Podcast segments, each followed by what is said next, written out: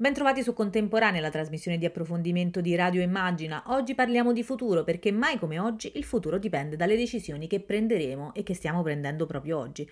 Lo facciamo con Chiara Saraceno, sociologa esperta e attenta alle evoluzioni della nostra società, per parlare di futuro però dobbiamo cominciare a parlare di presente i dati Istat contenuti nel rapporto sul benessere equo e sostenibile fotografano una popolazione, quella italiana, molto stanca che vive in un periodo di grande incertezza. Aumentano le problematiche legate alla salute mentale, aumentano le persone in sovrappeso, i fumatori e i consumatori di alcol.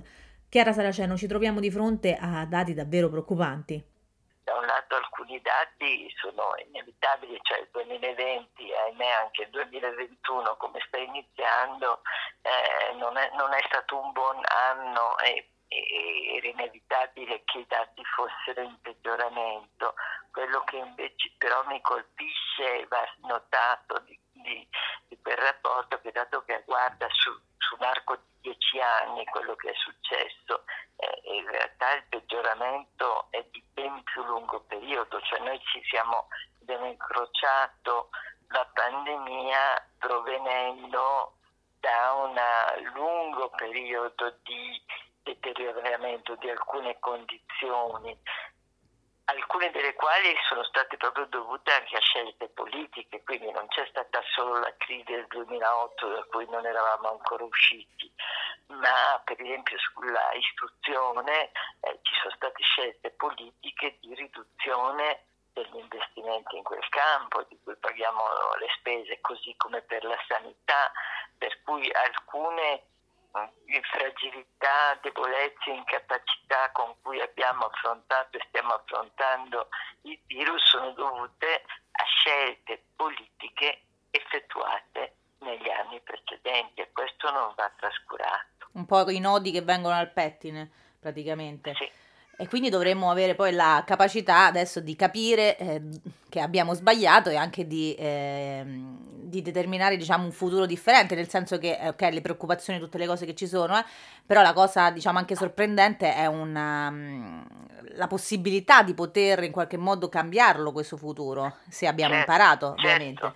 Che però si impara un po' dal, dal passato, perché eh, anche le scelte che faremo con eh, i fondi e anche dire, la flessibilità di spesa che è consentita da, anche a livello europeo eh, da, da, dalla necessità di contrastare eh, questa emergenza, però anche qui le scelte possono eh, andare nella direzione di ridurre le disuguaglianze, migliorare le condizioni per tutti invece eh, non per volontà precisa ma per cecità rispetto a quello che eh, alle conseguenze si possono invece allargare di nuovo. Faccio un esempio, se eh, investiamo come dobbiamo nel digitale, nell'ambiente, eccetera, quindi anche in, in settori che richiedono un'elevata qualità anche di competenze professionali? Senza fare contestualmente eh, una grande opera di formazione, riqualificazione che riguardi eh, chi è stato come dire, trascurato dai sistemi formativi negli anni passati o da chi per stereotipi o per sovraccarichi familiari, pensiamo alle donne, non, non ha quelle qualifiche, rischiamo che alla fine eh, si offriranno delle opportunità per, per, chi è già in posizione di vantaggio e eh, si lasceranno indietro coloro eh, che invece non hanno, non hanno, mai avuto accesso alla possibilità di aggiungere, di raggiungere quelle, eh, quelle qualifiche. E questo è un grosso problema, o se si investirà soltanto in tecnologie, in ambiente, eccetera, non si rafforzeranno le infrastrutture sociali, eh, a parte la sanità, si, si rischia di nuovo di mh, trascurare il sovraccarico che, che ricade molto sulle donne che devono far fronte alla vita quotidiana e adesso anche nell'emergenza alla mancanza alla chiusura eh, di molti strutture e servizi e, e quindi si peggiorerà il benessere non può ricorrere al mercato per soddisfare i propri bisogni di cura, sorveglianza. Eh, una grande responsabilità mi sembra abbiamo, chissà se saremo all'altezza. Assolutamente. Cioè, non basta semplicemente dire va bene, incentiviamo, facciamo, rilanciamo l'economia, il problema è il come. Certo. In quali direzioni, con quali risorse e tenendo insieme, avendo una visione integrata che non è solo l'economia da un lato ma anche le persone che sono, insomma, in questi anni sono molto aumentate le disuguaglianze e quest'anno ancora di più. Certo. Eh, la pandemia non ha colpito in un modo uguale a tutti, uh-huh. trasversale. Eh, dei suoi effetti economici e di esclusione sociale ha, invece ha prodotto ha ulteriormente accentuato le disuguaglianze, a partire dai bambini. Certo. Loro hanno subito, diciamo, più di tutti eh, questa crisi. Sì, ma non è solo che i bambini più giovani sono stati colpiti proprio nella loro possibilità di crescere, di autonomia, eccetera, perché chiusi in casa e, e con socialità ridotta, proprio come dire, sono stati colpiti proprio nella loro eh, possibilità di crescita, uh-huh. di mhm. autonomizzazione.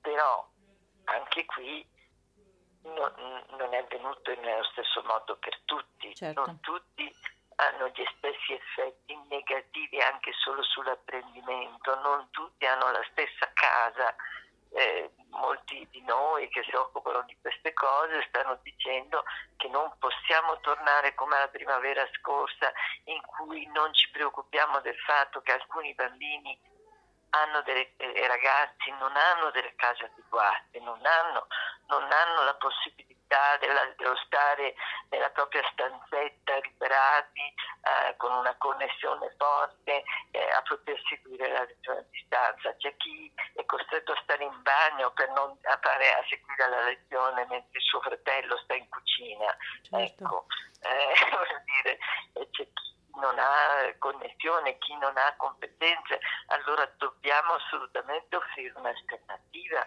a queste persone, non possiamo far finta di nulla. E quindi cosa possiamo fare subito per i nostri bambini e ragazzi? Non si può stare tutti in classe, va bene, ma allora possiamo pensare a, a classi diffuse, attorno, di prossimità, piccolissimi gruppi, per chi non può stare in casa e perché è meglio che non stia a casa durante le ore, che abbia qualcun altro, che abbia delle condizioni più agevoli per seguire la didattica a distanza. Possiamo pensarci e possiamo pensare che chi è meglio che non stia a casa da solo, eccetera, può andare a scuola in piccoli gruppi, sei, sei bambini, sei ragazzini in classe, in una classe possono stare come effetto della pandemia c'è anche l'aumento della povertà, ovviamente, che si è concentrata su alcuni segmenti di popolazione e su alcuni territori. La stima preliminare per il 2020 identifica oltre 5,6 milioni di individui in condizioni di povertà assoluta in Italia. Si tratta dei valori più elevati dal 2005. Lei presiederà il neonato Comitato Scientifico per la valutazione del reddito di cittadinanza, uno strumento che dovrà servire per fare il punto sull'attuazione di questa misura. In che direzione si andrà? Previsto dalla legge istitutiva del reddito di cittadinanza ed è sorprendente che non fosse stato ancora eh, istituito, istituito, perché ogni buona legge dovrebbe avere eh, un sistema, eh, prevedere un sistema di monitoraggio del suo funzionamento. No? quindi certo. eh, bene che venga istituito adesso, dopo un anno e mezzo, certamente come dire, di non normalità, perché il reddito di cittadinanza per fortuna c'era, ha funzionato in, un sistema, in una situazione emergenziale, quindi di esplosione della povertà e contemporaneamente di riduzione delle opportunità di lavoro, quindi non, non, non, può, non si può pensare che questo eh, eh, sia una condizione di normalità. Certo. Però, eh, ci sono comunque abbastanza elementi cominciare a valutare eh, quali dei eh, criteri di accesso, per esempio